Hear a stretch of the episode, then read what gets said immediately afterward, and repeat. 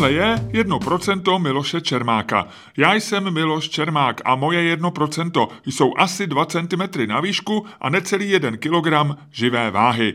1% je taky podcast, který právě posloucháte. Pokud vás o něm zajímá víc, najdete vše na webu mého newsletteru 1%.cz. Partnerem podcastu je spravodajský server Seznam zprávy. Adam Gebrian vystudoval architekturu, protože se mu jako klukovi líbilo, že by chodil na stavbu jako jeho táta architekt a pracoval venku. Ale pak zjistil, že skoro celý pracovní život architekta se odehrává v kanceláři a u počítače.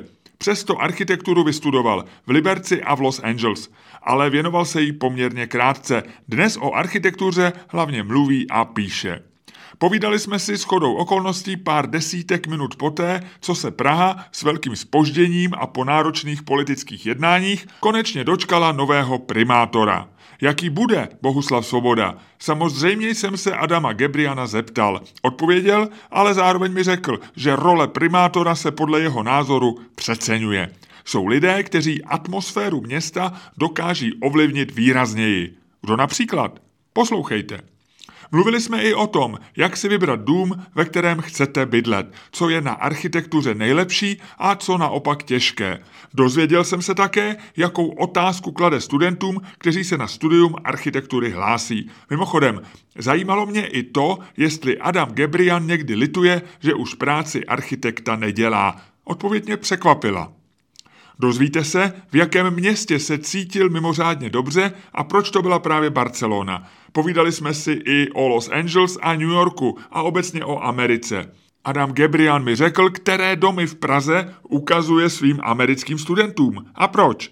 A že na Praze se mu spousta věcí nelíbí, ale stejně tu žije rád. Určitý klíč jeho postoje hledejme v Bonmotu, že nejvyšší formou života je člověk, ale tou nejnižší turista. Přeju příjemný poslech.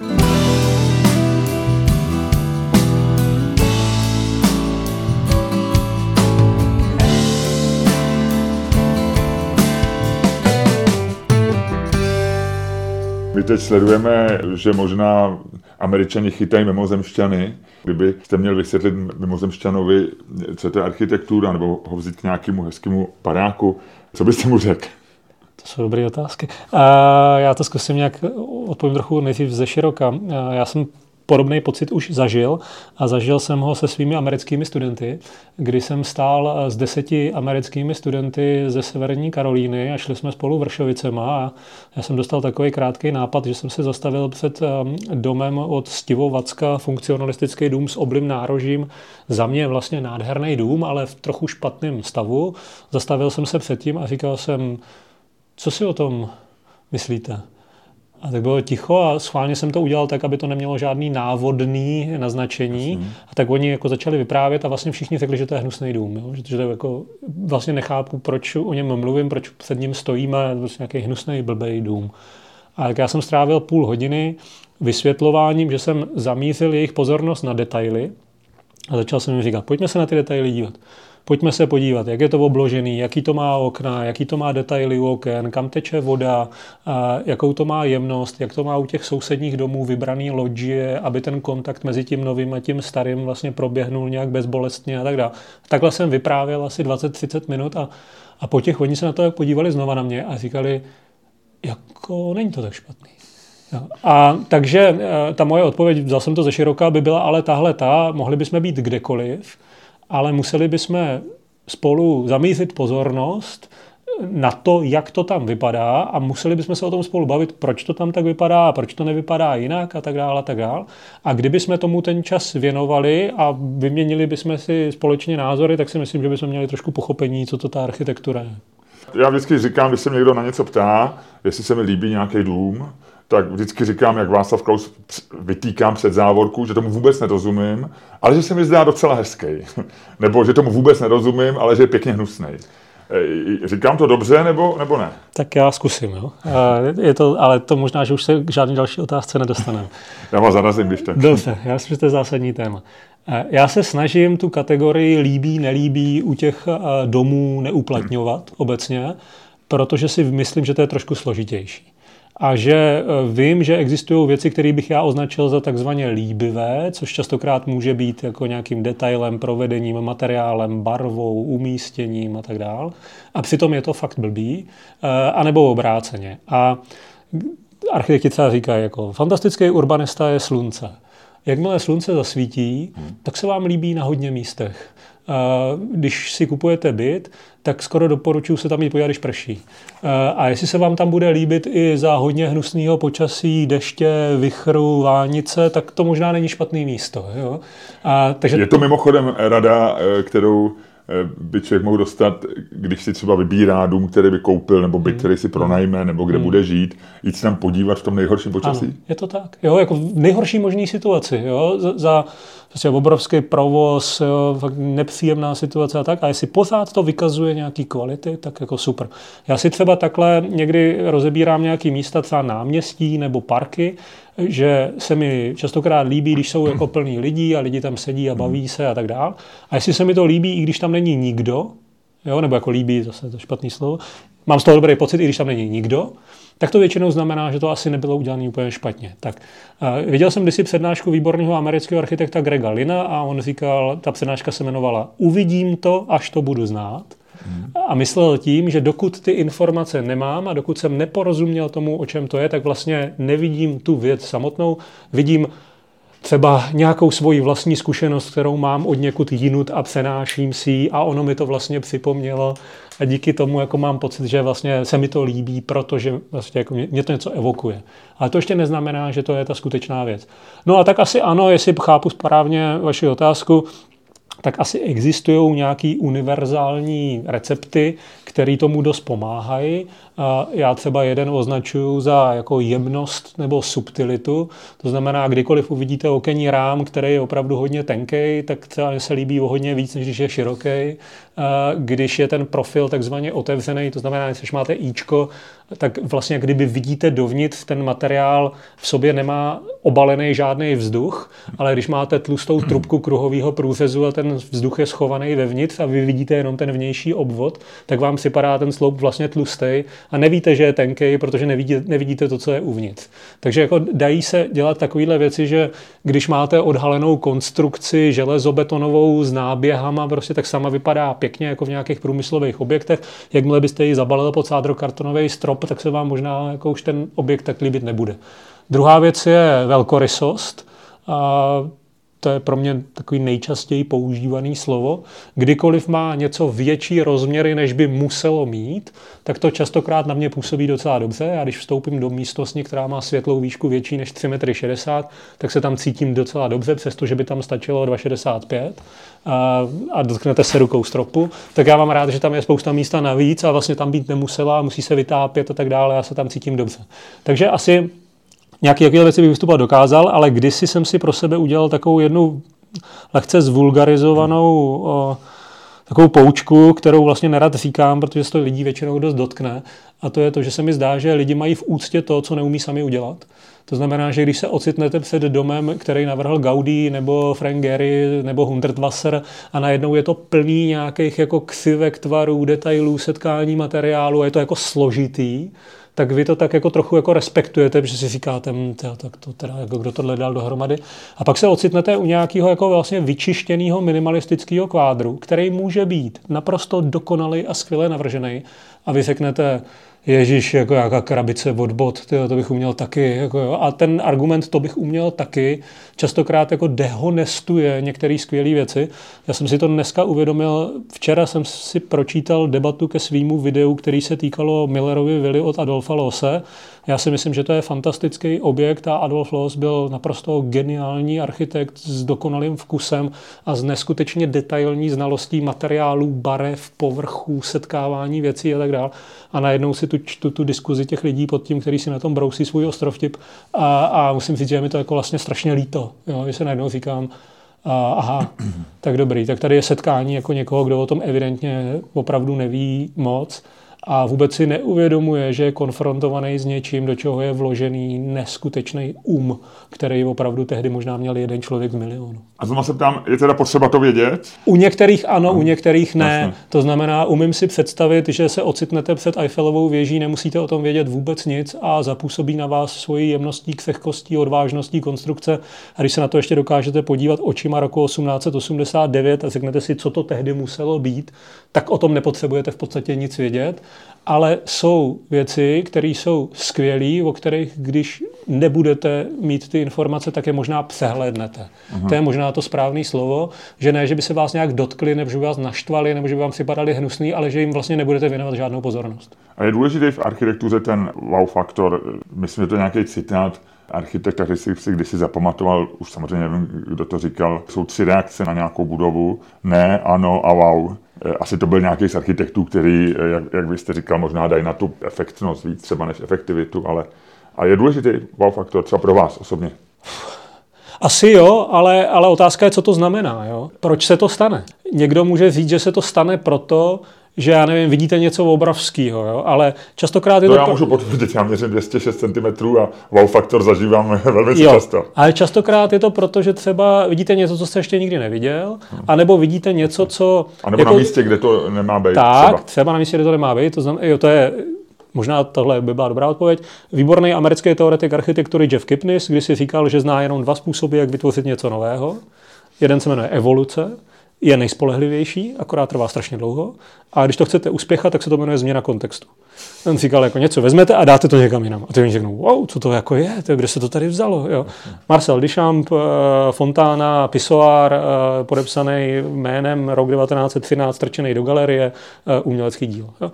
A, a jo, to tak jasně, ale já jsem kdysi viděl třeba studentský návrh, který vzal knihovnu Jana Kaplického pro letnou, kde mě to nepřipadalo moc dobrý a strčili přímo do prostředka Karlova náměstí, eh, takže opravdu ty, tramvaje projížděly skrz a najednou poblíž toho Ignáce barokního ta věc vypadala skvěle. Jakože vlastně najednou jako prostě jste šel tím městem a teď se vám to otevřelo a objevilo.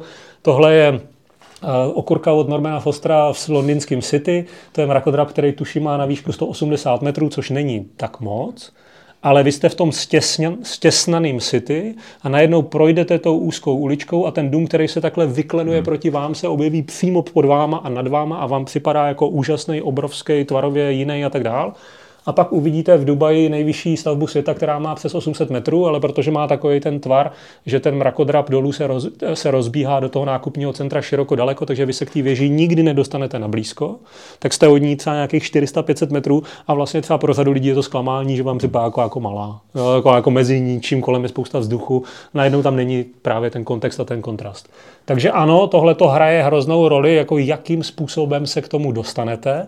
Proto třeba řada těch barokních chrámů je dělaná tak, říká se tomu jako napětí a odměna, jakože vlastně e, vy, vy, vypadá to, že ona je na konci rovné cesty, že ji vidíte z dálky, ale když k ní chcete dojít, tak najednou zjistíte, že ta cesta je křivolaká a že vám ta stavba občas zmizí, občas na vás vykoukne, pak ji zahlednete skrz uličku za stromem a dále pořád se k ní takhle jako přibližujete a teprve pak jste u ní. A ta cesta, jakou k ní jdete, je pečlivě navržená. Že si ji někdo velmi dobře rozmyslel, že to není žádná náhoda. Eh, tohle jsem zažil, ale tam to asi je náhoda, ale to je typicky v Aténách Akropol, kterou vlastně nevidíte vodníku. To není náhoda. Není? Ne. Já si myslím, že jako ten, ten, ten, ten celý ten, ten vrchol je velice pečlivě komponovaný a to, kudy tam jdete a jakým způsobem narážíte do těch jako jednotlivých částí a fasád a teprve pak se vám to ukáže, jo. to je jo. někoho systematická práce. Ať z toho naši posluchači něco mají. Poblíž Porta je malý městečko, jmenuje se Matosinhos, je v podstatě na pobřeží Atlantiku a tam mladý architekt Alvaro Siza, naprostý genius, který žije do dneška, tak tehdy mu bylo lehce přes 20 let, má dvě realizace organizace. Jeden je venkovní bazén, a takový koupaliště jako za levný peníze, který dělá kontakt mezi oceánem a nábřežím a je tak schovaný dolů a je snadný ho přehlídnout, ale je krásný. A druhý, ještě důležitější, se jmenuje takový pavilon Boa Nova a je to uh, taková jako čajová restaurace, znamená, že se tam dá čaj, můžete se tam napít na, na pobřeží opravdu Atlantiku, kde jsou divoký vlny. A když tam přijdete pěšky nebo zaparkujete autem, tak jdete takovým chodníčkem, který jde doleva, doprava, doleva, doprava a já jsem si to kdysi pečlivě nafotil uh-huh. a říkal jsem si, jako jak si na tom někdo dal záležet, že nejdřív vidíte jenom zeď, potom vidíte zeď a schody, potom vidíte schody a kámen, potom vidíte volnou platformu a poprvé zahlídnete oceán, potom uvidíte oceán se sluncem a s dalekým nebem a teprve potom se zatočíte do toho domu. A to žádná náhoda není.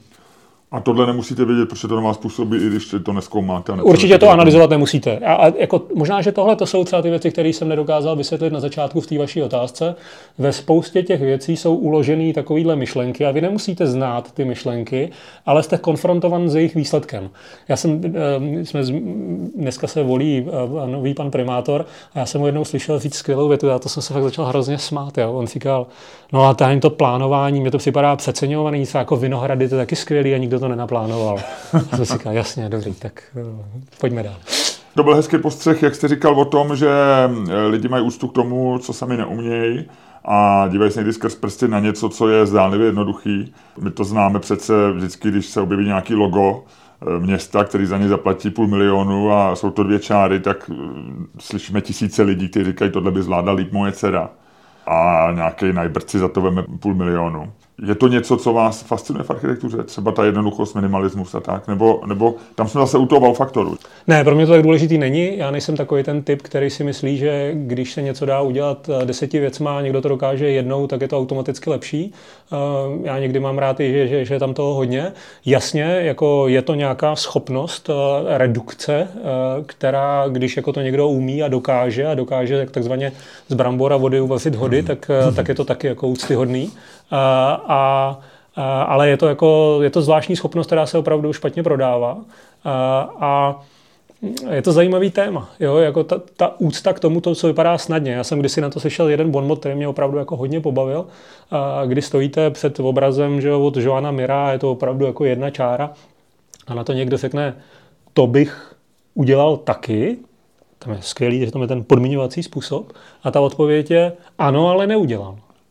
A, a je to vlastně strašně zajímavé, že ono je ku podivu jedno, jako kdy, jo, já teďka neseším, jestli první nebo druhý, ale jenom koupit si plátno 2x2 metry, našepsovat ho a vzít tu čáru a udělat jim to, tak ten člověk to neudělá. Jo, a vlastně, eh, ale když, když to, tu kritiku vlastně přijmete a trošku se nad tím zamyslíte a řeknete si, to fakt, jo, jako mohl jsem, jo, můžu i zítra, jo, ale zatím jsem to teda ještě neudělal. A, a teď a to, to dělat nebudu, protože už je to hotový. A to je, to je pro mě vlastně dost zajímavý, že si říkáte, to je snadný, ale to, vy to znáte určitě dobře z sady různých sportů, že to si myslíte, když to vidíte, a pak, když to máte zreplikovat, tak třeba zjistíte, že to je trošku složitější. Mně se na vás líbí, že vy mluvíte o architektuře s takovou jako vášní, ať už to je, ať už o ní píšete, nebo mluvíte, když se bavíte se mnou. Čím jste chtěl být jako kluk? Jak jste se dostal k architektuře? První jsem chtěl být hajný na základě seriálu Přátelé zeleného údolí. Když jsem si to pak dodatečně analyzoval, tak se mi líbilo, že se mi zdálo, že tam ten člověk se pohybuje sám po lese a nikdo mu neříká, co má dělat a, a, a nemá prostě žádnou pracovní dobu, tak nějak jsem si to pro no. sebe vysvětloval. Ale u mě se to stalo strašně jednoduše a opravdu to tak je, aspoň já si na to tak vzpomínám. Můj táta je architekt a když mi bylo 6 nebo 7 let, tak jsem byl v první třídě základní školy a najednou on do té třídy přišel, což je nezvyklý, že do vyučování přijde váš rodič, eh, otevřel dveře a řekl něco té paní učitelce a tak si spolu něco pošeptali a ona řekla, OK, Adame, můžeš jít. A řekla, jako běž s tátou, tak já jsem šel s tátou, jsem říkal, o co jde teď, jako, nebo a on říkal, pojď, potřebuju pomoct. A tak mě vytáhnul a vytáhnul mě na stavbu, na stavbu, kterou navrhl, byla to pivnice v centru uh, tehdejšího Gotwaldova a on potřeboval někoho, kdo mu bude držet pásmo. Pásmo je ten metr, co má na konci uh, Jasně, takovou jako tu... uchytku, že jo, kroužek, na, pr- na prst vočko. A pot, takže na to stačil i 6-7 letý kluk, aby to udržel a on si mohl změřit jako přesný rozměry na té stavbě. Takže já jsem mu tam dvě hodiny takhle pomáhal, že nevím, nikdo jiný nebyl k dispozici, tak jsem to dělal já. A já jsem mu říkal, tati, to je ta tvoje práce? Je tohle to? Jako jo, že nikdy jsem to neviděl, nevěděl jsem, jsem v té škole, ty seš v té práci, tohle ty děláš? A on říkal, jo, jo, to je jako ta moje práce. Já jsem si říkal, hm, tak to, jako to bych chtěl dělat taky, jo, tohle. A zase jsem si to přeložil, jsem někde sám, někde nikdo mi nic neříká, něco si tam dělám, něco si tam řeším a tak dále.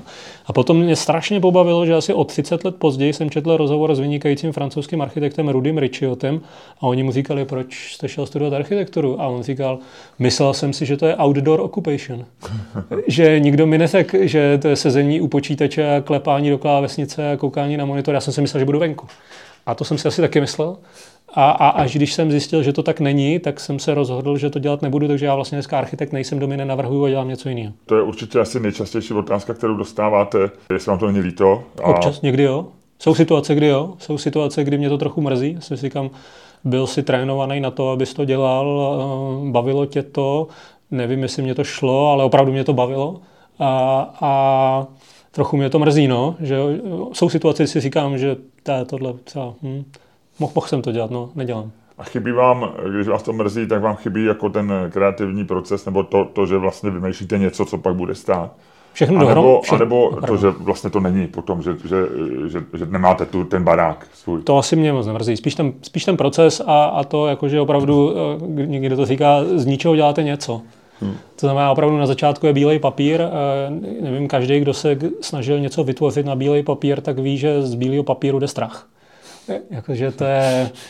Jeden skvělý architekt říkal, udělat první čáru je nejtěžší, a není to proto, že právě jako udělat první čáru, ale protože máte v hlavě všechny ty, které byste mohl udělat a musíte si vybrat jenom jednu a to je paralyzující někdy. Hmm. Takže asi na ten proces toho navrhování vzpomínám a třeba eh, kdysi jsem se zabýval takovým návrhem sociálního bydlení do Indie, dělal jsem to půl roku v Los Angeles, byla to vlastně jako strašná dřina, spousta práce, spousta zjišťování, hledání, analyzování a jako ne, moc zábavný ten proces nebyl. A pak na cestě autobusem ze školy do Venice Beach, kde jsem tehdy bydlel, nastalo třeba tak 10 minut, kdy jsem na to jako takzvaně přišel, kdy ty věci do sebe zapadly a najednou jako jsem věděl, co mám dělat, jak to mám dělat, proč to mám dělat a vlastně byl jsem spokojený s tím výsledkem.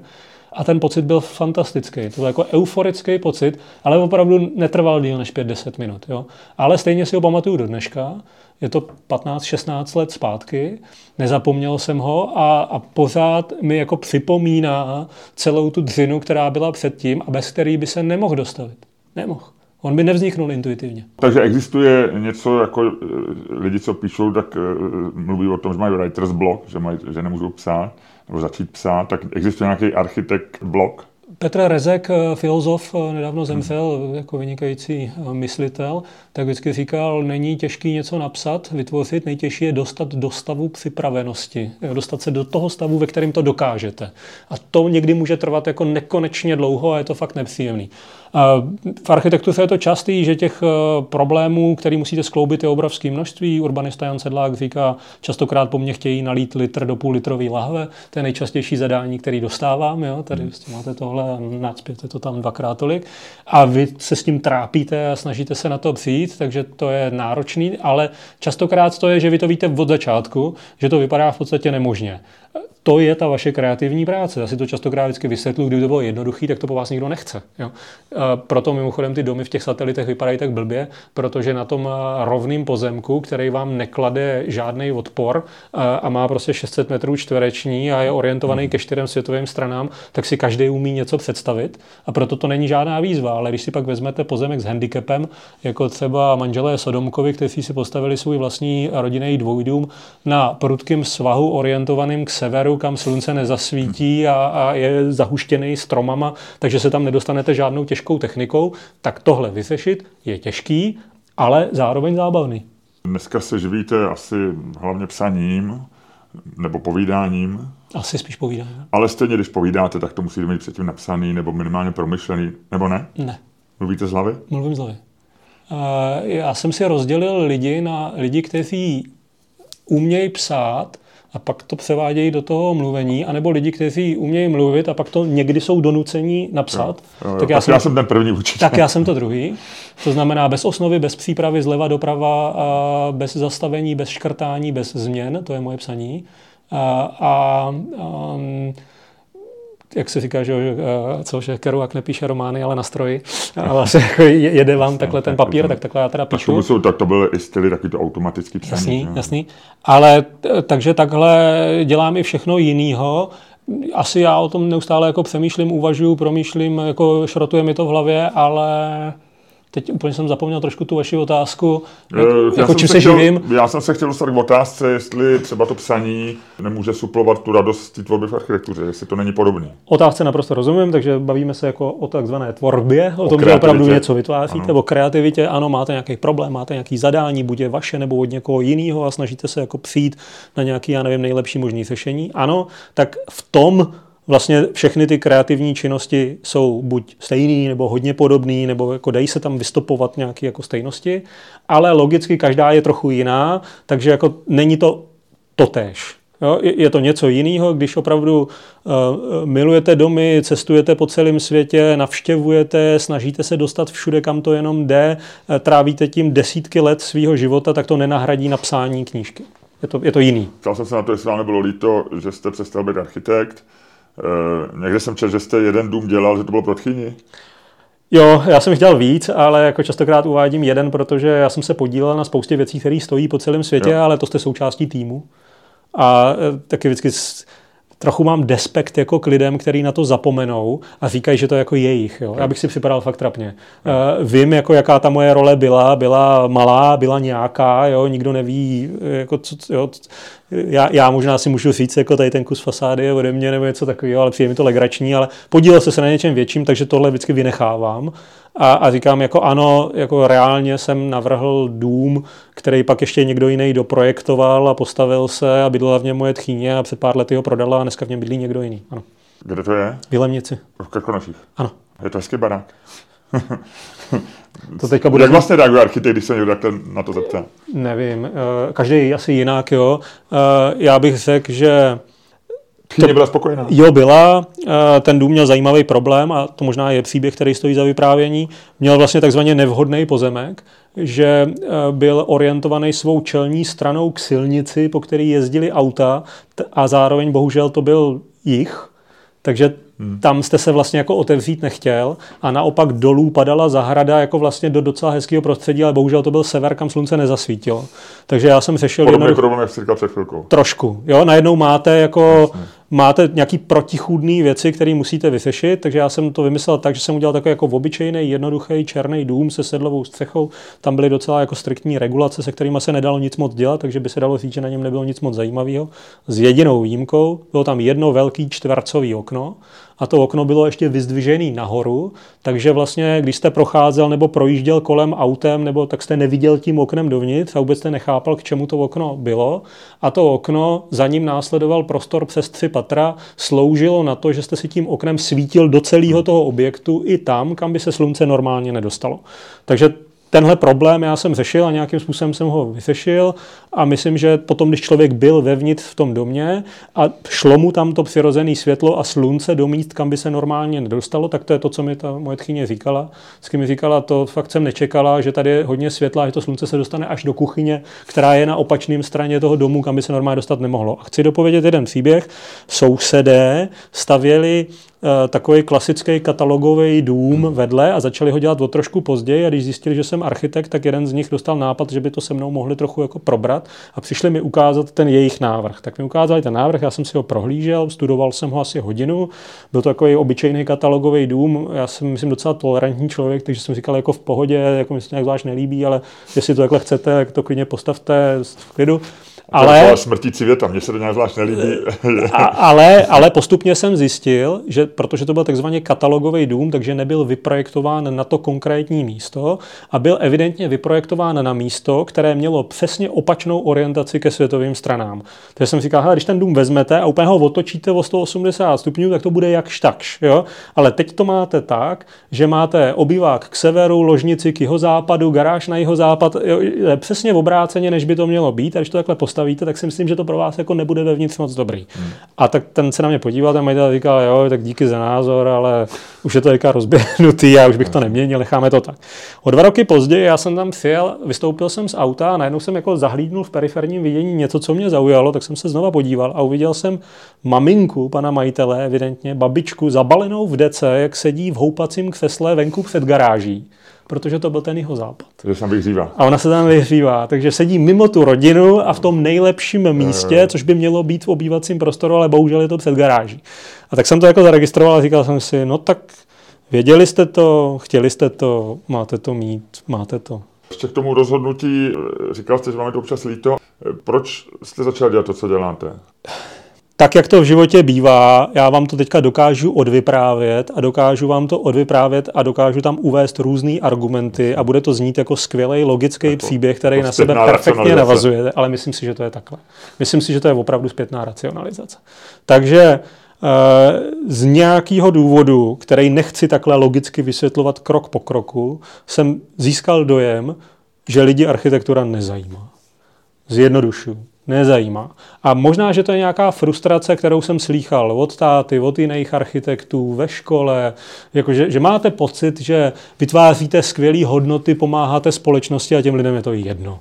A, a ten hmm. jsem opravdu získal na základě celé řady různých věcí a já jsem předtím studoval a pobýval v různých místech v zahraničí a konkrétně v Holandsku jsem opravdu měl pocit, že to je jinak že ty lidi se těšili na nové věci, ptali se na ně, že se o tom psalo v novinách, že ta debata probíhala, když to vzniklo, že znali jméno toho architekta a tak dále, a tak dále. A vlastně jsem si říkal, moment, tak dokud tohle takhle u nás není, tak já tady skoro nemám co dělat. Jo? Jako můžu něco dělat, ale budu to dělat pro nějakou malou část společnosti a jiná část společnosti to bude úplně ukradený. Když jsem studoval a pobýval v zahraničí, tak jsem si do té doby myslel, že mi na České republice moc nezáleží. A až tam jsem zjistil, že se mýlím a že mi na tom záleží vlastně docela hodně. Uvědomil jsem si to v Brazílii, jsem stál u nějakého jako krásného domu, říkal jsem si, to je krásný dům, ale kdyby stál v Praze, já bych z něho měl větší radost. Jo? A, a, takže potom jsem se po Fulbrightově stipendiu vrátil a oni po vás tak chtějí, abyste jako dva roky dělal nějakou činnost, že té společnosti trošku odvedete něco zpět, protože jednu třetinu z toho platí česká vláda a dvě třetiny americká vláda. Tak jsem začal dělat tuhle tu činnost kterou někdo nazývá osvětou, ale já ji vlastně říkám snahou o to, aby jiní lidé brali architekturu a veřejný prostor vážně. A už jsem se nikdy nevrátil k žádný jiný práci a dělám to 15 let. Vy jste byl v Los Angeles na Fulbrightově stipendiu. Jak dlouho? Roka půl, tři semestry. Kdy to bylo? Strašně... Co si to pamatujete? Nejlepší zážitek? Intenzivní, zajímavý, náročný. Neměl jsem řidičák, byl jsem konfrontovaný s prostředím, který jsem neznal. Do dneška si pamatuju, jak to letadlo přistávalo. A já jsem tehdy mohl jít studovat do New Yorku nebo do Los Angeles a vybral jsem si Los Angeles, protože předtím jsem byl v Londýně a New York mi připadal takový trošku jako jiný Londýn, ale jako trošku podobný. Já jsem si říkal, já chci zažít ještě něco jiného. A když to letadlo dosedalo, já jsem viděl ty nekonečné koberce, jako toho, ty blbý zástavby, tak jsem si říkal, jo, chtěl si něco jiného, máš něco jiného. Teď jsem chtěl říct, že Los Angeles je takový jako anti, jo, anti město. Jo, jo, mimochodem říká se, že existují dva typy měst. Eh, města dobrý na život a města dobrý na návštěvu. A že ty města na návštěvu nejsou dobrý na život. Jo? A že na návštěvu jsou na tu krátkou. Přijedete do Benátek, do Prahy, připadá vám to nádherný, než tam pak máte žít, tak je to složitější. A že častokrát vlastně často to může být opačně, že když tam přijedete jako turista na krátkou dobu, jak vám to vlastně jako přijde úplně nezajímavý, ale vlastně jako na život to tak špatný být nemusí. Ale e, mně se tam zase tak skvěle nežilo teda, ale uvědomil jsem si tam několik věcí. První, já jsem studoval takový hodně zvláštní studijní program a ten spočíval v tom, že nás bylo deset z devíti různých zemí, mm. možná z osmi různých povolání a společně jsme se zabývali třema různýma městama po světě, vždycky jeden semestr, jedno město. Nastudovávali jsme si to předem, potom jsme tam jeli na nějakou dobu a potom jsme se snažili to město zlepšit. A to a, úplně, to zní jako snový uh, studijní program, ne? Možná. Jaký to byly tři města? A ty města se jmenovaly Bombay, uh, Dubaj a São Paulo Aha. a, a měli něco společného, že všechny probíhaly v rychlé transformaci. To znamená, na rozdíl od našeho středoevropského prostředí, který se proměňuje velice pomalu, tak ty, se, Praha. tak ty se proměňovaly velice rychle. Uh-huh. A my jsme na to měli zareagovat, ale to, co bylo asi zajímavé, bylo, že poprvé v životě jsem jako architekt nedostal zadání, který znělo, tady je parcela něco postav. Zadání znělo uh, zkus zanalizovat tohleto město, zkus zjistit, jaký si myslíš, že má silné stránky, slabé stránky, problémy, potřeby a zkus navrhnout něco, co si myslíš, že by tomu městu prospělo. A to byla ta práce a to bylo to studium a to je něco, co už mě asi nikdy v životě neopustilo. Takže jedna z mých prací spočívá v tom, že někdy problematizuju některé záměry různých investorů a vždycky jim říkám, jste si jistý, že fakt chcete tady stavět tohle něco jiného, nechcete náhodou na, jenom třeba vydělat peníze, že kdybyste řekli, že chcete vydělat peníze, tak to ještě nemusí být tohle. Jo? A, a vlastně jako takhle častokrát pokládám ty otázky a snažím se jít k tomu jádru té věci, o co tam vlastně jde, protože moc krát zjišťuju, že na začátku i docela důležitých významných procesů není úplně jasný, o co jde. A hmm. že někdy to někdo nepřizná akorát. Mohl byste žít v Americe? Krátkodobě kdekoliv, dlouhodobě spíš ne. A, a, a protože jsem tam cítil takový velice silný tlak na výkon, vy to znáte dobře, takže si to můžeme porovnat, tady tyhle ty společné eh, názory, jestli se v něčem v tomhle shodneme. Eh, takový určitě jako drive, jako že teda musíte se postarat sám o sebe, ale je to hodně profesní. Řada těch vazeb vypadá bezvadně, ale jsou proto, že jsou profesní a jakmile se přeruší profesní, tak ty vazby končí, protože na osobní úrovni neexistují. A vlastně ten veřejný prostor, veřejný život je takový přívěšek eh, na té soukromé sféře, proto mimochodem, že řada těch prostorů, které vypadají jako veřejný prostory, mají soukromého majitele, který se o to stará, jenom vám umožnil do toho vstoupit, mm. ale jako ve zkratce to není veřejný prostor. A já jsem člověk, který miluje kolektivní sporty a zjistil jsem, že v Los Angeles neexistují, že co jsem pozoroval, tak všichni ty lidi dělali individuální sporty. Ty lidi běhali, plavali, posilovali, surfovali, jezdili na kolečkových bruslích a na kole.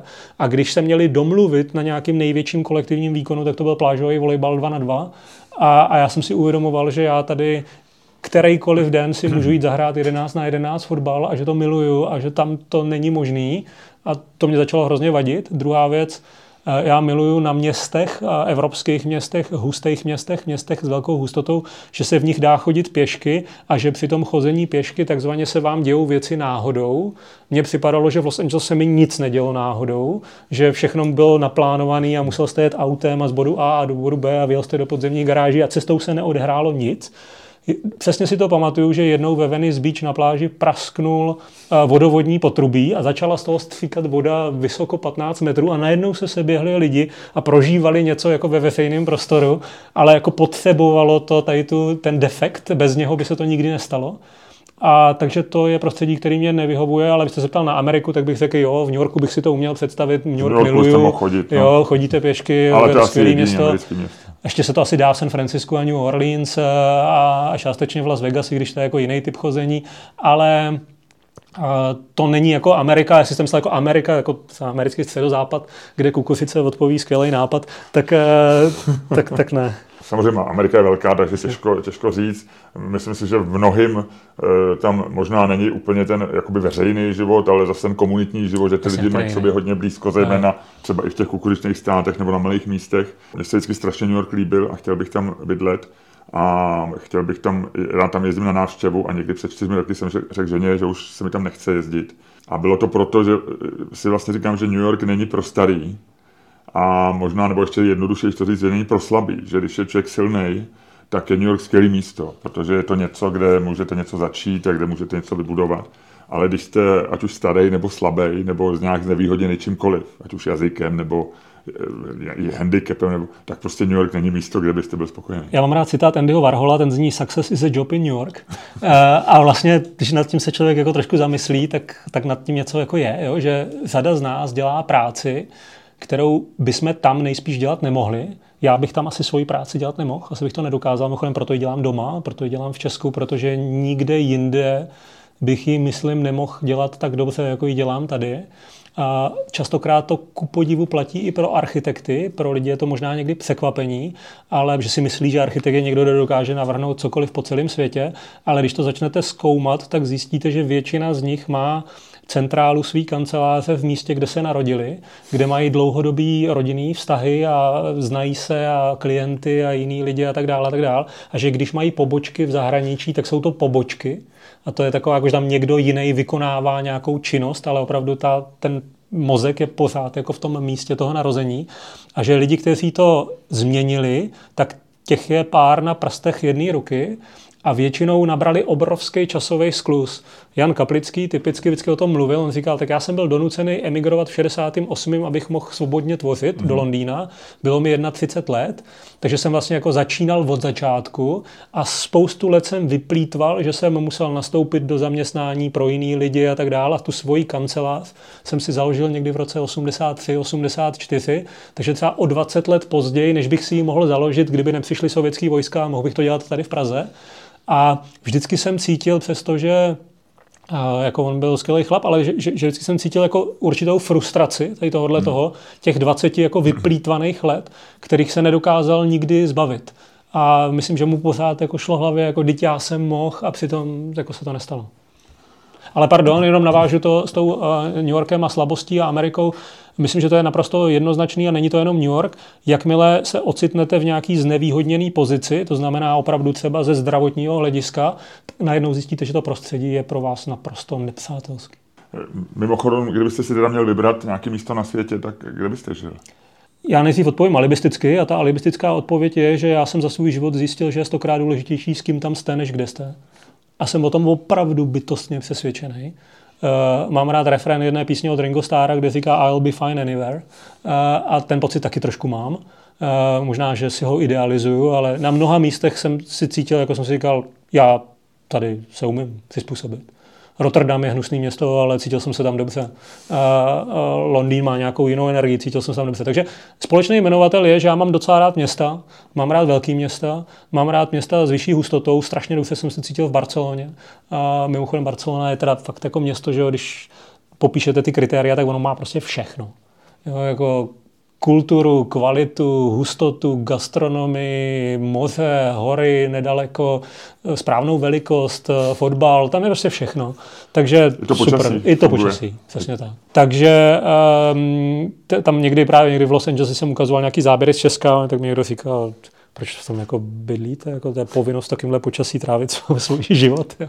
A, ale a, takže nechci říct, jo, že bych právě řekl, nevím, New York, Londýn, Amsterdam, Paříž, a, já třeba žiju v Praze opravdu rád, jsem tady dobrovolně, nikdo mě sem nedonutil tady trávit svůj život a jsem tady s tím jako v mnoha ohledech hodně spokojený, ale musím taky vysvětlit, že e, důležitou část mý spokojenosti tvoří v tom, to, že tady vidím obrovský nenaplněný potenciál a, a to, že se mi zdá, že se tady na každém kroku dá něco zlepšovat. Tím se vracíme možná nejen do Česka, ale přímo do Prahy. Vy jste zmínil, že dneska byl zvolený nový primátor. E, zeptám se dřív obecně, proč v Praze nevznikly žádný pořádný baráky za poslední 30 let. A určitě vznikly, bychom jich vyjmenovali pár. Samozřejmě všichni nejfotografovanější místo je tančící dům, podle Instagramu minimálně. Takový ten drn je třeba hezký barák. Líbí se mi dům, který vznikl na místě domu, který byl stažený po povodních a kde já jsem bydlel krátce se ženou v Holešovicích, takový od Fialy, ten rohák, který je moc hezký ale, ale obecně toho vzniklo strašně málo. Mhm. Tak eh, zase ze široka, pardon, jinak to nejde. Já jsem si četl rozhovor s Oskarem Niemeyerem, s jedním z nejdůležitějších architektů 20. století, který se dožil 105 let a mm, zrealizoval desítky, možná nižší stovky fantastických staveb nejenom v Brazílii, ale i ve Francii a v Itálii. A, a on by si říkal, když byl v exilu v Evropě, a v Paříži právě, a, tak říkal, vaše situace je zcela jiná než naše. A vy s vaší jako naakumulovanou historií a monumentama a kulturou a kvalitou, která se dědí z generace na generaci a trvá stovky let, vaším úkolem je v podstatě to opečovávat. A možná, možná někdy drobně k tomu přidat nějakou malinkou nenápadnou vrstvičku. Naše společnost je na tom jiná, jinak říkal, já vytvářím ty monumenty poprvé. Oni tam předtím nebyli. E, proto je takhle dělám. E, proto dělám výrazný, zapamatovatelný kulturní stavby, které se stávají středobodem společenského života. E, u vás bych je dělat nemohl. A ani bych je nedělal. A tohle je dost důležitá věc. Uvědomění si své pozice a své vlastní role a toho, co je pro to místo vhodný. Já jsem přesvědčený, a možná se v tom nezhodnu se spoustou svých kolegů, že eh, Praha nepotřebuje nějaký jako fantastický, dechberoucí, neuvěřitelný, nový, wow stavby ve svým širším historickém jádru. Že to má jako takovou hodnotu a kvalitu, že ano, možná jednou za 20 let se jeden takový dům dá udělat, ale mnohem víc bych si přál, aby tady existovalo porozumění po kvality toho, co už tady máme a starání se a opečovávání a naplňování novým smysluplným obsahem těchto těch věcí. A jestli mě něco jako rve srdce, tak je to to, když jdu po centru Prahy a vidím nádherný domy z období funkcionalismu, které jsou třeba buď úplně prázdný kvůli spackaný privatizaci, jsou ruinou, jsou ve zbídačeném stavu, nebo jsou z vnitřní náplní, která je neskutečně pokleslá ve vztahu jako k materiálovému a detailovému provedení jako těchto těch věcí. Typický příklad pražský pasáže.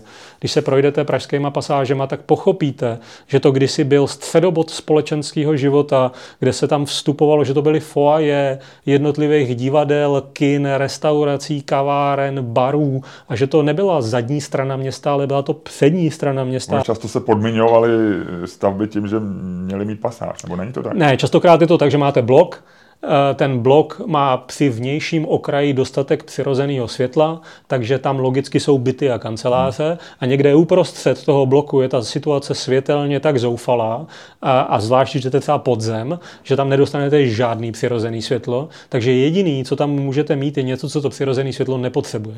A to, co nepotřebuje přirozené světlo, je divadlo. A, a samozřejmě kino. A, a samozřejmě bar. A vlastně to nepotřebuje přirozené světlo, takže najednou logicky celou řadu těch věcí dneska my bychom to vyplnili podzemníma garážema, ale oni to prostě vyplní tím letím. A potom je to jako alternativní cesta tím městem, že jako musíte se tam nějak dostat, ale jakože přesně, když je to kino pro tisíc lidí, kino Alfa, ty lidi z něho výjdou ven, tak nemůžou výjít do nějaký trapný malý uličky, kde se namačkají, ale výjdou do prostě hezkého prostoru, ještě si tam něco popovídají. Proto třeba, že spousta těch českých našich pražských divadel má ty fantastické bary a kavárny, které jsou vlastně součástí toho divadla. A bylo to to místo, kde nejenom, že vy jako výjdete jako ten divák, ale potom o hodinu později tam přijde i ten herec a sedne si k vám tomu stolu a vy si ještě můžete povídat. To je úžasná hodnota a na některých místech je to ještě pořád zachovalý, ale na spoustě míst je to naprosto zbídačený z důvodu toho, že my jsme tomu vystavili konkurenci, kterou pracovně můžeme nazvat nákupní centra a satelitní sídliště. Ono v pasáži taky neprší, je výhoda. E, e, Jasně. Trošku to eliminuje to blbý počasí, který jsme zmínili. Určitě. A já, já pasáže miluju. E, v Praze máme opravdu nádherný, ale z hlavy vám nedokážu říct jedinou, která by byla dneska ve skvělém stavu jako celá. Tak možná Černá růže, ne? Je docela hezká. Ne? Já myslím, že ne. No že jako snažili se architekti, Nebylo to jednoduché, to znamená, jako řada věcí je tam zrekonstruovaná krásně, strop podlahy, jsou tam nově vložené eskalátory, ale kdy naposledy jste v tom třetím patře byl, vidíte tam nahoru, uvidíte, že půlka těch obchodů je naprosto prázdných, druhá půlka je fakt jako zbídačených a že jediný, jako co se odehrává, je to na tom fízemí, ale ten dům byl vybudovaný komplexně hmm. a zdaleka jako nežije jako na to, na co byl navržený. Vy jste říkal opečovávání, jiným slovem můžeme říct, že často potřebují ty domy rekonstrukci. Někteří architekti, nebo možná to říkáte vy, eh, říkají, že rekonstrukce je někdy možná těžší než eh, nový projekt. Je těžší, vždycky. Eh, já jsem teď byl minulý týden v elektrických podnicích a mám pocit, že jsou nádherně zrekonstruovaný. Pletu se? Těžký téma. Těžký téma. Tak zkusím a, a jako dotknu se lidí, který znám. Já jsem v elektrických podnicích měl svoji vlastní kancelář před uh, asi deseti lety. Myslím, že je mám prochozený opravdu dobře a měl jsem je strašně rád. Já tam chodil a... ještě jako dítě do polikliniky, protože jsme mm-hmm. bydleli v mm-hmm. A je to jako vlastně objekt, kterýho třeba já jsem si vždycky vážil, ale třeba mimochodem existují architekti, kteří ho nemají rádi. Výborný architekt Jan Línek vždycky říkal, na mě už je to moc už to bylo moc velký, nepatřičný v tom místě. Jako jo, myslím, že takhle se ty věci dělat neměly, že kouzlo celý řady krásných funkcionalistických domů je, že svým měřítkem a velikostí jako snadno odpovídají svým sousedům, že v tom nejsou jako jiný, ale že jsou jiný právě v materiálu, v jednoduchosti, v detailu, v provedení, v kvalitě a že to jim sluší víc, to teďka cituju Jana Línka. Takže on se říkal, jako já už jsem neměl moc rád ani ten dům z těch 30. let. Já ho rád měl. Když jsem se ocitnul ve, ve vevnitř, tak jsem se tam cítil dobře. Ten dům... On je mimochodem taky, pardon, že vás přerušuju, ale myslím, že pro ně platí, nebo někde jsem to četl a říkal mi to lidi, tam dneska pracují, ale tam reklamka nebo reklamní agentury, tak to je, že tam hodně mění třeba slunce jako atmosféru. Já nevím, jestli to zažil, ale ono, když samozřejmě vychází a svítí a pak zapadá, tak je úplně vlastně v tom domě jiná atmosféra. Určitě. A Nicméně ten dům je teda rekonstruován podle návrhu architekta Marka Tichého a jeho ateliéru tak, který se vlastně na tyhle ty práce specializuje a teď rekonstruuje hotel Intercontinental a předtím rekonstruoval Volmanovou vilu a tak dále. A na jednu stranu já si toho jeho přístupu vážím, ten jeho přístup je nesmírně poctivý, pečlivý, detailní, naprosto neodfláknutý, jako hledá současné možnosti, protože dneska jste limitovaný zcela jinýma normama, zákonama, nařízeníma, které tehdy neexistovaly a vy musíte splnit úplně jiné věci než tehdejší autoři a vy to musíte spojit jako s tím starým. Ale já, když jsem do toho vstoupil, tak můj pocit byl, že ta atmosféra je pryč. A měl jsem pocit, že jsem vstoupil do novostavby. Což není dobrý. A já to zažívám moc krát. Měl jsem ho i u zrekonstruované vily Tugendhat, že jsem měl dojem, že jsem vstoupil do objektu, který byl dokončený včera. A já myslím, že to tak nemá být. Někdo může být velkorysejší a řekne, vydrž, ono, za 15 let se to zase jako obouchá, obrousí a nebude to tak jako nový a už to bude lepší. Ano, tohle můžu potvrdit, častokrát se mi to stalo, že ta naleštěnost v tom našem prostředí zmizí relativně rychle a pak je to jako jakž takž. Ale já jsem měl dojem, že ta atmosféra je úplně jiná, ano, možná to souvisí s jiným vnitřním obsahem a tak dále a tak dále, ale tohle se fakt těžko vysvětluje. Není to úplně snadný, není to právě, že byste řekli, jako tady udělali tohle blbě a proto je to jako blbě. Jo? Ale prostě jenom to máte nějaký pocit, jo? cítíte něco. A, a mě táta, když si říkal takové věci, já to častokrát cituju, protože jsem to opravdu moc krát zažil, že jsme spolu někde byli a on říkal, to si pořádně prohlídni, to je samá chyba, ale krásný. A, a já jsem tam měl trošku pocit bez chyby, jo, bezvadný, dokonalý, ale něco je pryč. Jo, a teď jako těžko co, jo, a teď možná, že bych dokázal i najít jako některé ty detaily.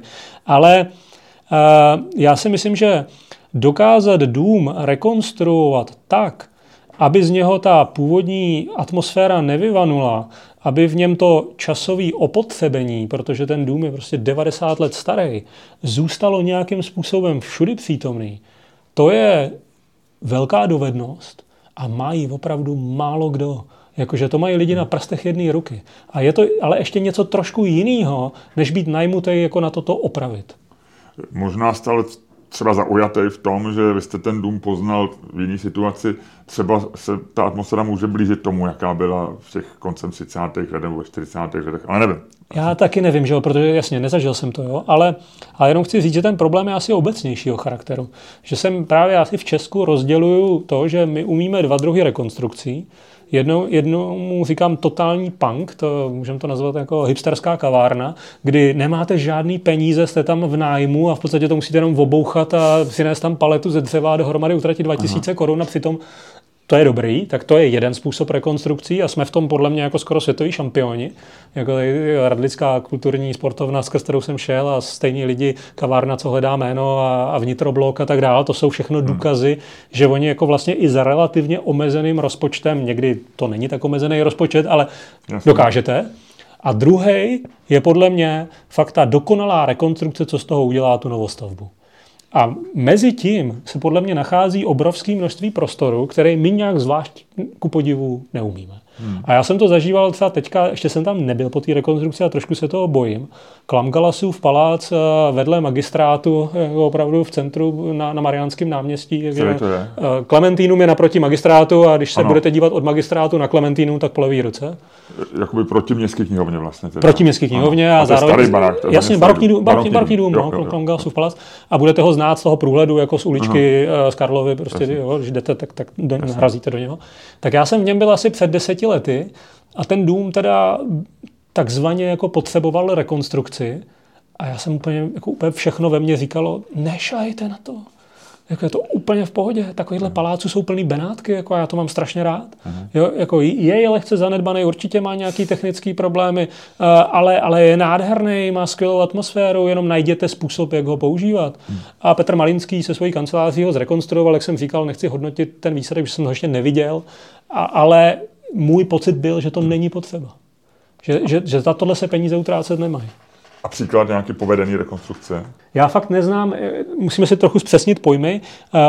Já možná bych nepoužil to slovo rekonstrukce, spíš mě zajímají ty konverze a mm-hmm. adaptace. To znamená, že vy to hodně pozměníte, že to jako bylo něco a najednou je to něco úplně jiného. Já si hodně vážím toho, co udělal Leoš Válka s Doxem. Původně to byla továrna, dneska řada lidí by ani nepoznala, co je starý, co je nový a je to tak jako dobře zmixovaný. Mimochodem, kdysi se na školách architektury razila taková doktrína, že když děláte novou věc, tak ta musí být jednoznačně rozpoznatelná a odlišitelná. Můžeme to nazvat metodou kontrastu, jo, že tady to je takhle najednou ze skla a z oceli, bum, jako něco úplně nového. Já myslím, že tenhle přístup se začíná dost opouštět a hodně se začíná objevovat právě takový ten syntetický přístup, kde když o tom něco víte, tak to odlišit dokážete, ale když nevíte, tak si můžete myslet, že to plečníkovo schodiště je starý 300 let a vůbec vás nenapadne, že je starý 100 let a že to byla teda díra do fasády barokní a že to teda muselo být neskutečný a že by to dneska nikdo nepovolil. Takže jako já mám radši tady takový ty navazování těch věcí na sebe, ale použil jste slovo rekonstrukce. Mám dva kamarády, kteří si před několika, asi 15 lety koupili parostrojní pivovar Lobeč. Každému doporučuju se vydat k ním na návštěvu. Oni jsou dva architekti, kteří to koupili za pár korun, protože to byla totální ruina a nasadili svoje úsilí na to, že ho zrekonstruovali a zrekonstruovali ho opravdu tak, jak já si představuju slovo rekonstrukce. Eh, že čím víc tam trávili času a energie, tak tím míň měli chuť do toho zasáhnout. Že když to jako koupili, tak jako mladí architekti si říkali, já tady udělám tohle, tady konzolu, a tady něco vystrčím. A jak to poznávali, tak říkali, že to je jako super samo o sobě, to není potřeba. Takže jako spíš pojďme se pokusit vrátit to, jaký to bylo. Kde to je? Lobeč? Lobeč eh, od Prahy hodina na sever, eh, poblíž je fantastický ardekový koupaliště Mšeno, jenom pár hmm. kilometrů, takže jsme jako na Kokosínsku, prostě jako hezký území a, a, a prostě zapomenutá obec, doporučuji, památkově chráněná, strašně zajímavý. Ale jenom chci doříct, že ano, takhle oni to dělali a chodili místní a říkali, a budete vasit pivo? A oni říkali, ne, proč? To nás jako nikdy nenapadlo. Oni říkali, tak počkejte, tak to byl pivovar, ne? Tak jste si koupili pivovar, rekonstruujete pivovar, tak asi budete vasit pivo. A tak dlouho to poslouchali, až nakonec řekli, ano, musíme vařit pivo. Že tak, nás to nenapadlo. Tak, tak, vařit, tak opravdu vaří pivo, mají tam malý pivovar. Technologie jsou dneska úplně jiný, to znamená, na to, co jste potřeboval tisíc metrů čtverečních, tak jich dneska potřebujete 100, ale takhle to tam mají, myslím, že jako vaří skvělý pivo. A, a zároveň ale tam máte možnost je navštívit, ubytovat se tam, strávit tam nějaký čas, odehrávají se tam různé kulturní akce a tak dále. A oni tam odvedli opravdu neskutečnou mravenčí práci, která je podle mě naprosto úctyhodná. Vy už jste zmínil, že jste vzal studenty někam, to byly Vršovice? Ano. Kdy, kdybyste měl ty mimozemšťany nebo americký studenty, ono, jak jsme si shodli, tak tomu je skoro stejný, tak kam byste je dneska vzal? Jaký tři domy v Praze jsou zajímavý. Tak nejdřív bych mohl odpovědět tak, eh, že nebudu spekulovat a řeknu, kam jsem je vlastně vzal, takže tím je to snadný, protože už se to odehrálo, tak si jenom stačí, že si vzpomenu, co jsem, kam jsem je vzal. Vzal jsem je do Drnu od Stanislava Fialy. Se Standou Fialou jsme domluvili, že nás, eh, že přišel jeho kolega s kartou a provedl nás po celém tom domě, od garáží po střešní terasu a oni z toho byli naprosto nadšený. A... Takže Drn vlastně dělal ten stejný architekt jako ten v těch Holešovicích. Ano, to je Stanislav Fiala. Zároveň Šporkovský palác. To znamená a dneska Červený jelen, hospoda v bývalém bankovním trezoru, barokní palác přestavěný na anglickou banku od Josefa Gočára, následně Stanislavem Fialou adaptovaný na současné podmínky. To je mezi Hybenskou a Celnicí. Ano. A taky za mě velmi úctyhodná práce. A kdybyste chtěli vidět jinou standovou práci a dobře se najíst, tak doporučuji Bistro u Matěje vlastně, myslím, krásný taky prostředí, vlastně s, s limitovaným rozpočtem, velice jako pěkný jako vnitřní pocit, doporučuji každému a, a těch věcí od něho je mnohem víc. Takže tam jsem je vzal a oni z toho byli naprosto unešený, jenom pokusím se vysvětlit proč. Tam je velice specifická situace, kde to, je, to byl tehdy práce tandemu Petr Němec, investor, Stanislav Fiala, architekt, kteří jako opravdu na tom takhle úzce spolupracovali, takže skvěle. teď mluvíte o... O Drnu, ano. a nejenom o Drnu, ale i o Šporku a zároveň o takzvaném Šemíkovu břehu, což je projekt, který teprve vznikne na Smíchově. A je to zvláštní situace, kde architekt v podstatě nepracuje pro nějakého neznámého klienta, ale pro někoho, koho zná 20 let, jsou jako velice blízcí a v podstatě mají joint venture, je to jako jedna firma. Mm-hmm. A, a díky tomu tam funguje naprostá důvěra, že když architekt si vymýšlí a vymýšlí detaily a něco, co je zdlouhavý a drahý, tak investor mu věří, protože ví, proč to dělá, dává mu to smysl. A mimochodem potom jsme se spolu bavili s investorem a on říkal, no a o dva roky později jsme to prodali. A já jsem to nechtěl prodat, ale prodali jsme to, protože jsme potřebovali peníze na další náš jako společný projekt. A prodali jsme to s obrovským ziskem, dá se to najít ve veřejných zdrojích. A on říkal, pokud chcete důkaz, že skvělá architektura může být skvělý biznis, tak já myslím, že jsem ideální případ, jo? že já to vám to můžu přímo dokázat. A, a takže tam je beru, ale uh, beru je do Lucerny, Procházím s nima celou Lucernu taky od podlahy ke stropu. A kamarád Oncej Kobza provozuje na střeše Vím. Eh, takové věci, takže od toho mám čip a klíče, takže tam eh, ty studenty můžu zavést. Eh, někdy jim ukazuju Mánes, i když tam jsem hodně kritický k tomu, co se odehrává vevnitř, ale ten dům samotný je, je zajímavý. Vzal jsem je i do takzvaného opera, to znamená do Štencova domu od Otakara Novotného, což považuji za fantastickou oázu v centru Prahy, jako kus, kus Holandska. Cihlovej... Bývalá tiskárna ve vnitrobloku vepředu, dva bytový domy, jako opravdu úžasná věc. Ale uh, smysl toho, proč jsou američtí studenti tady a proč já se jim věnuju a toho, co spolu děláme, se netýká jednotlivých staveb, ale celkového prostředí. A právě toho, o čem se trochu bavíme, toho historického vrstvení, toho navazování věcí na sebe, toho, že nepoznáte, co je ze kdy a že vidíte dům, který vypadá jako obyčejně a najednou vevnitř je pasáž, kterou do něho prorazil někdo o 80 let později a naprosto nekompromisně zastřešil dvůr a překryl ho novou konstrukcí a dneska to tvoří jeden celek, vy tam projdete, ani si toho nevšimnete a vůbec vás nenapadne, že v tom jsou takovýhle časové rozdíly. Takže já tomu říkám vlastně jako důležitost kontextu a vztah mezi čímkoliv novým a čímkoliv starým, což je něco, co oni neumějí, neznají, v životě to neviděli, neumí s tím pracovat. Když navrhují domy, tak je navrhují jako samostatný novostavby, které mají vzduch ze všech čtyřech stran a je jim úplně jedno, co je o dva domy vedle. A já je vlastně nutím, aby se konfrontovali s tímhletím, což je něco úplně novýho pro ně.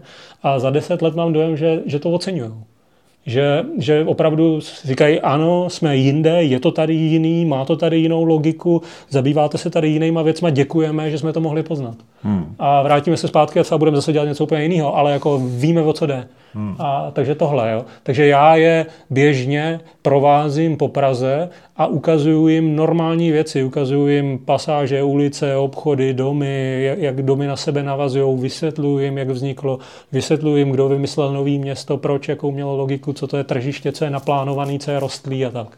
Přijde mi, že architektura je z, nějakých uměleckých nebo užitně uměleckých forem nejvíc možná blízká nebo propojená s politikou. Je to, je to tak? To, to jaký je, byl v té zemi zrovna režim, jak, no.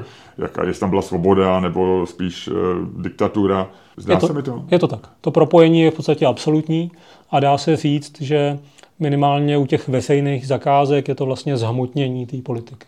Akorát je to pomalejší, a protože to je pomalejší, tak to dobíhá s nějakým časovým odstupem a mockrát uh, to spolu jak kdyby takzvaně nesouvisí, že vy někoho vidíte a myslíte si, že to nějak souvisí s tím, co teďka zrovna roste, ale on s tím nemá nic společného.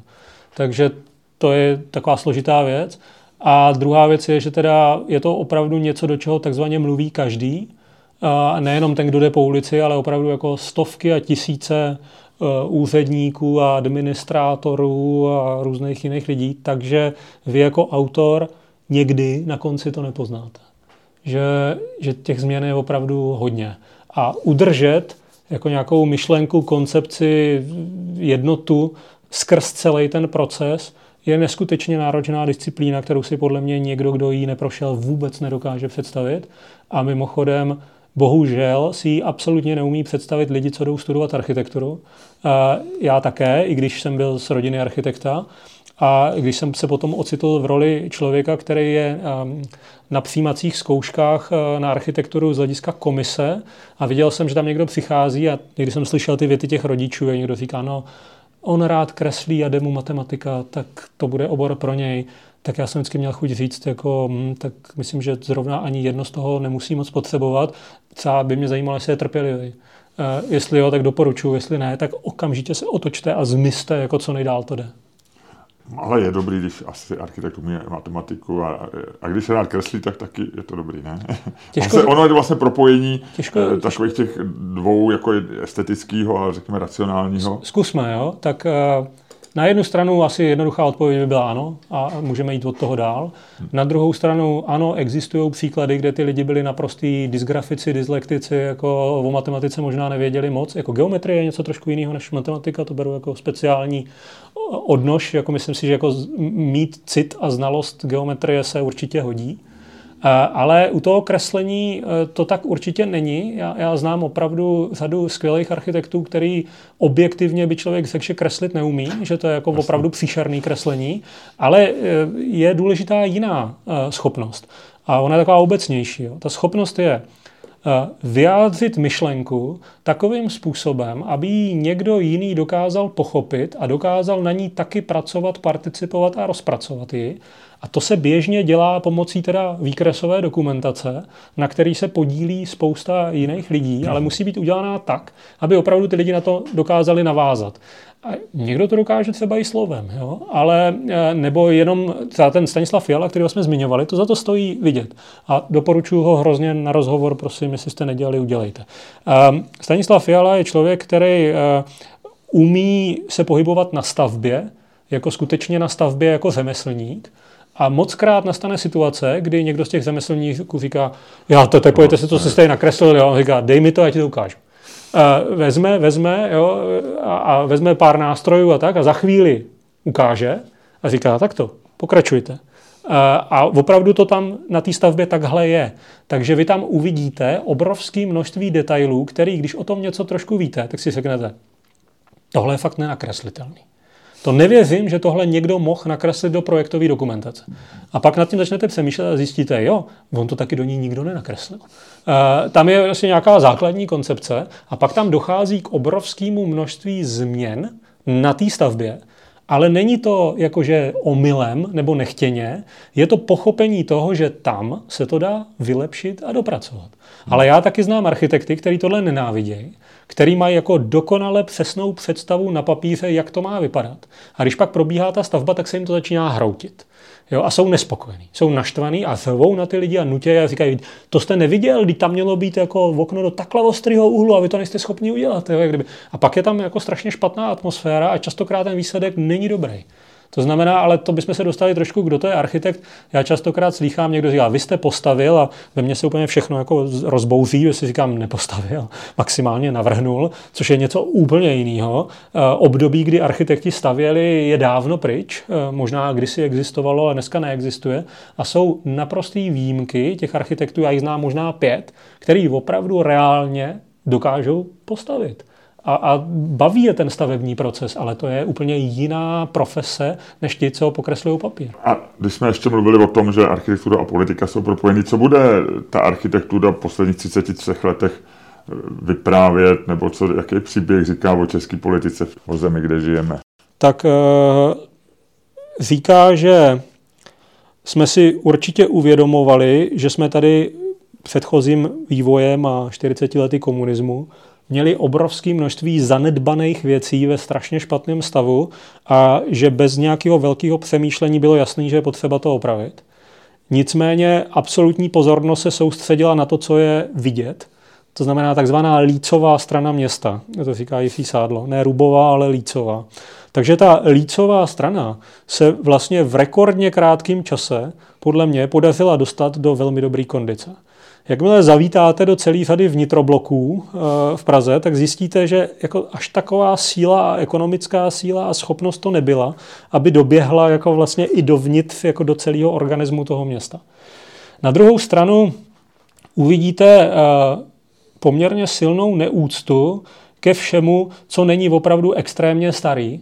nebyl starý aspoň 120, 150 let. Jakmile je to starý jenom 40 let, 50 let, 60 let, 80 let, tak častokrát se s tím zachází jak se spotřebním zbožím.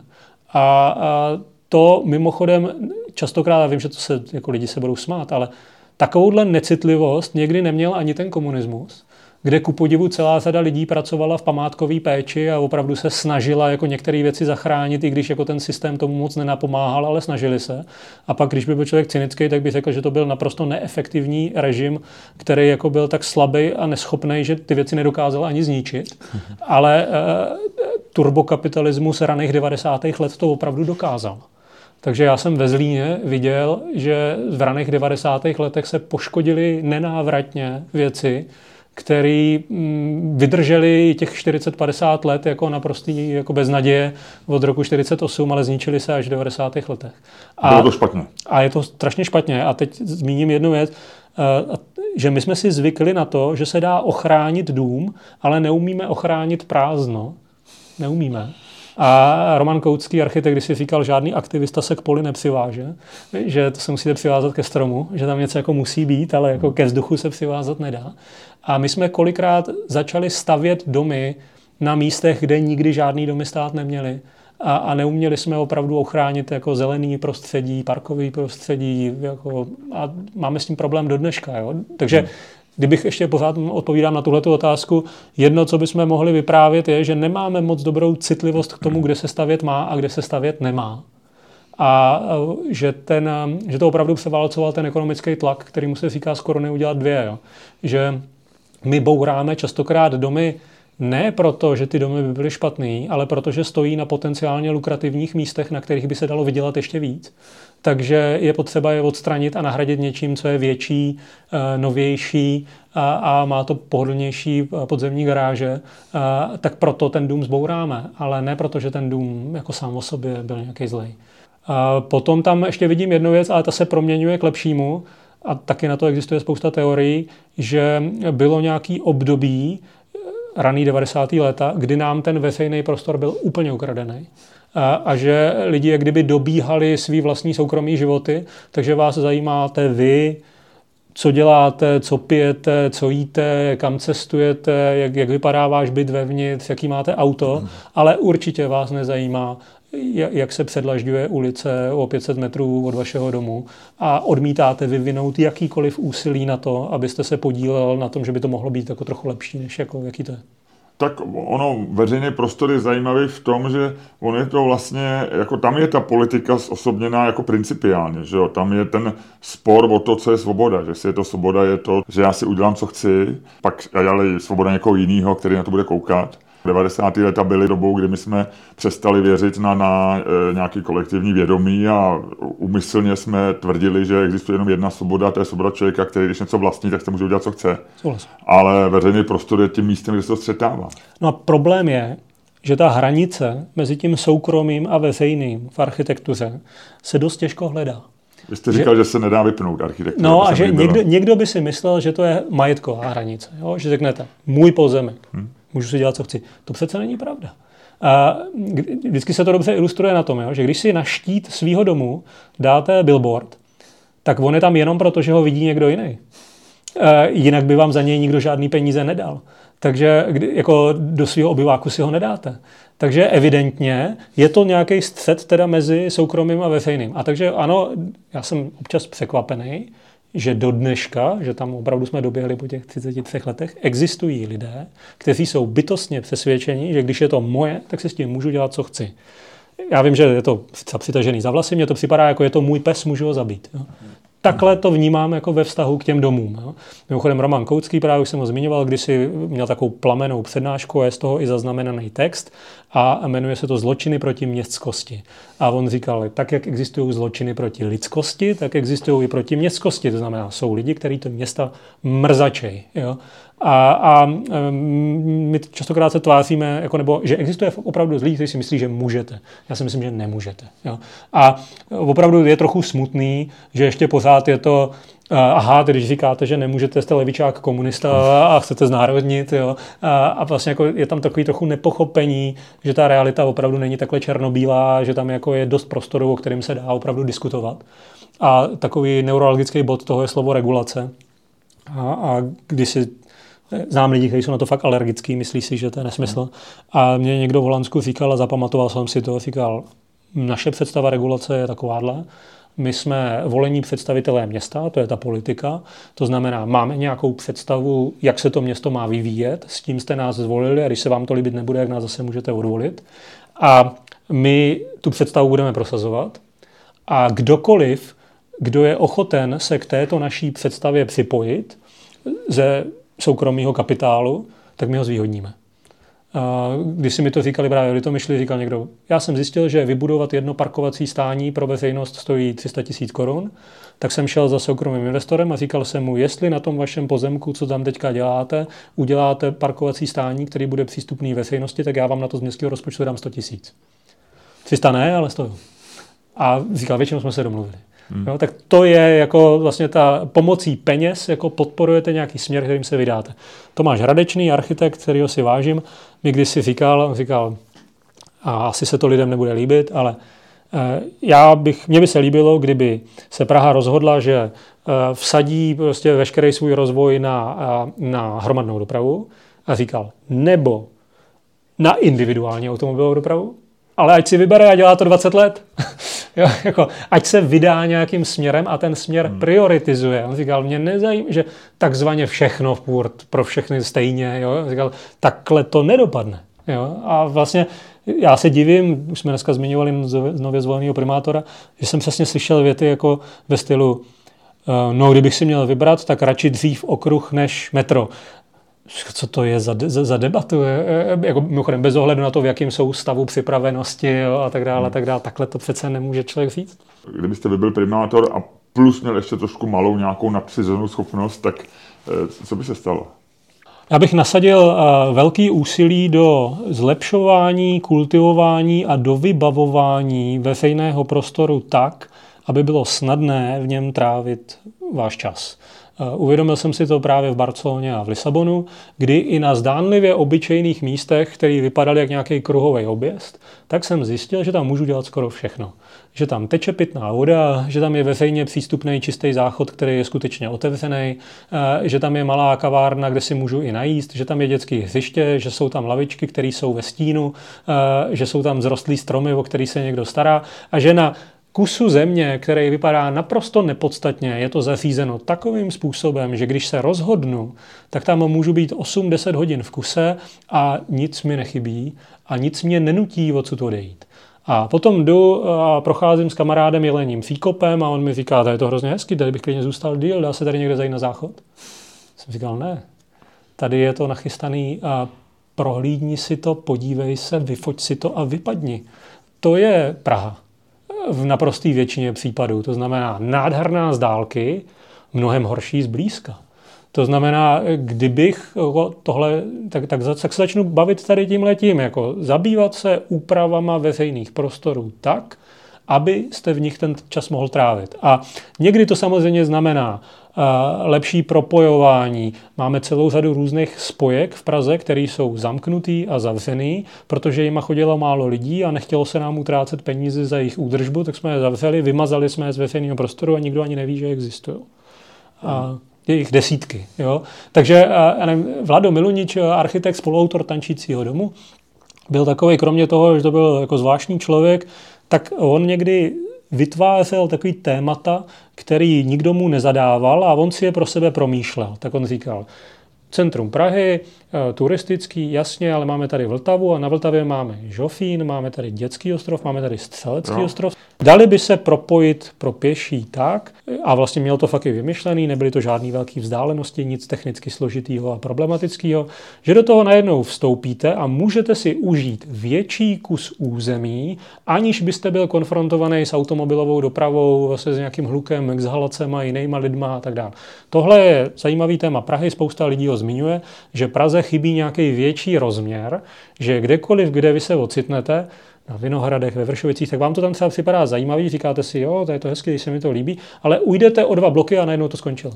To znamená, jako nikde není takový jako spojitý rozměr. Někdo říká, že by se to mohlo stát ve čtvrtí, který se říká bubnizátory, že tam je naděje, jak sešít a propojit Letnou a Holešovice, takže byste to jako opravdu mohl projít jako jeden celek, což dneska nemůžete, protože to je přepažený železnicí, kterou nikdy město nezajímalo a vždycky si v něm dělala, co chtěla. Mimochodem v roce 90, já jsem Holešovičák, takže to sleduju velmi detailně, v 90. roce už byl projekt, který tam navrhl park a který spojil vlastně Horní Dolní Holešovice a do dneška to není. Zmiňovaný Leoš Válka když si říkal jednu věc a myslím, že má v tom hroznou pravdu. On říkal, tam by stačilo eh, natáhnout jednoduchou lávku pro pěší za pár korun nad těma železnicema a nechat tam lidi několik let procházet tak, aby si uvědomili a pochopili rozlehlost a velikost tohoto území ve vztahu jako k jeho okolí a pak by byla šance, že se něco stane, než když to neví. A jedna z takových mých definic Prahy, eh, jsem si na ní kdysi přišel, já jsem říkal, hele, tak Polovina té Prahy je zavřená, nepřístupná, za nějakým plotem, zdí, bariérou, eh, nedostatečnou péčí, takže tam jako nechcete chodit, nezajímá vás to a tím to úplně vymažete z hlavy. A v druhé půlce se mačkáme a nadáváme, že tady je málo místa. A, a to platí i pro jednotlivý domy. Jo? Vstoupíte do polikliniky na Praze 1, připadá vám to tam zoufalý, připadá vám divný, jak tam lidi čekají v čekárně v nějakým malém prostoru a pak najednou zjistíte, že jsou tam čtyři další místnosti a jsou prázdný a jsou zavřený. Jo? A, a vlastně takže mě by asi bavilo tyhle ty místa otvírat, zpřístupňovat, propojovat a pak by možná se ukázalo, že si tu společnost až příliš idealizuju a že jsem se naprosto zmýlil a že, že o to lidi nestojí. Ale to nevím. A, a mrzí mě, že jsme to nevyzkoušeli. Mimochodem, eh, ta lávka nad tím nákladu nádraží byla kdysi, jako děti jsme po ní chodili, eh, říkalo se jí dobytčák, pak ji strhli, ale ta, přímo hmm. na zátory vedla, hmm. vedla lávka z hmm. Argentinské ulice. A teď myslím, že se zrovna i nějaká zase chystá, jo? a já tomu docela fandím. Eh, otvírá se, bude se otvírat nová lávka eh, přes eh, Štvanici, která na, asi nepochybně změní situaci Štvanice. Holka, jak se, jak se říká. Že? Zkrátka Holešovice Karlín, skvělý název mimochodem. Ale zase taky to je téma, který občas diskutuju s těma svými americkými studentama. Oni si občas myslí, že když zlepšíte přístupnost, že zlepšíte všechno. Ale moje zkušenost to občas nepotvrzuje. A někdy naopak ta špatná přístupnost znamená to, že to má skvělou atmosféru. Já to ilustruju častokrát na Vojanových sadech, miluju Vojanovy sady a, a je to proto, že mají jenom jeden vstup. Uh, oni mají ještě druhý, ale to ten většina lidí neznají, nezná, takže nikdo nepoužívá Vojanovy sady jako zkratku, skrz kterou projdete. Musí to být vaše destinace, musíte jít tam. To je skvělý. To je obrovský rozdíl, jako když jako, a mimochodem jako turista, tam vždycky turista vstoupí, uh, ujde pár metrů za bránu, udělá fotku rozkvetlého stromu a páva a odchází a nevstupuje do hloubky té zahrady, což je pro všechny ty místní skvělý teorii špatné přístupnosti potvrzuje vůbec Praha za komunismu. Ne, že bychom eh, nám po ní stýskalo, protože se nám po tobě nestýská, ale, ale byla Praha jiná tehdy. Je, je to velký téma. A, a, a já někdy No, to, tohle lidi štve, jo. Někde jsem říkal, jako nej, nejvyšší forma života je člověk a nejnižší forma života je turista. A, a bohužel jsem to jako vlastně moc krát viděl. A blbý je, že vždycky se najde eh, skupina takových jako chytrých podnikavých lidí, který to okamžitě pochopí, který pochopí tu uh, slabost, neznalost, uh, nulovou erudici těch lidí v tom neznámém prostředí a nabídne jim něco neskutečně pokleslého za neskutečně obrovský peníze. A, vlastně je takhle jako vyždíme. A to, na to tady máme příklady na každém kroku.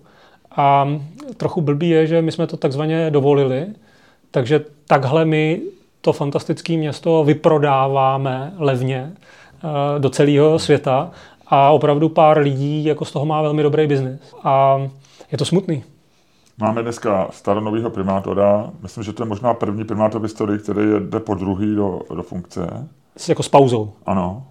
Trofil byste si říct, který z primátorů po roce 89 byl nejlepší? Ne protože nemám tu detailní znalost a to je to jsem zmiňoval, že občas vidíte nějaké věci, které třeba inicioval někdo a vy to ani nevíte a jako doběhlo to tam třeba za jeho a on přestřihnul pásku a neměl s tím vůbec nic společného. Takže už jenom tohle byste si musel strašně vlastně jako rozebrat ale druhá věc, a to možná se mnou budou lidi nesouhlasit, ale já myslím, že vliv primátora na atmosféru města není moc velký. Že, eh, že možná je přeceňovaný že si lidi myslí, jako, že to je takový ten monarcha s telefonem a tady s tlačítkama a ten udělá tohle a tamhle se stane tohle. Moje zkušenosti to nepotvrzují. A já si myslím, že tu atmosféru toho města občas dokážou daleko pozitivněji a ovlivnit úplně jiný lidi, a jejichž jména třeba ani neznáte ale někdy je znáte, třeba já nevím, že pan Karpíšek se sítí lokálů podle mě po Prahu, pro Prahu udělal víc než kterýkoliv z předchozích primátorů, jo?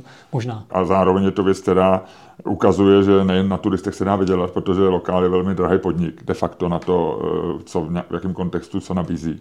Skvělý a vlastně, že jo, je to jedno z těch míst, které ukazuje, že ty místní s těma turistama dokážou bez problémů koexistovat. Dávám poslední otázku a ta je strašně jednoduchá. Za deset let bude svět lepší nebo horší? Nevím. To já potřebuju vědět. Taková, nejde odmítnout. Takováhle odpověď nemůže být, jo. Lepší, bude lepší, a, ale, ale za předpokladu, že pro to něco uděláme. A, nestane se to samo. Eh, kdybych se ptal, co máme udělat, eh, je to další hodina a půl a to už nemáme. Ale jako pár ještě k tomu jenom, jo, jako rád, rád tohle zdůrazním.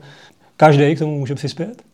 Není to žádný for nebo vtip, nebo prostě, nebo já nevím, nějaký žvást, nebo něco takového. Myslím si, že moje zkušenosti to potvrzují. A akorát si musí vybrat, eh, co je ten úsek, který mu se bude věnovat.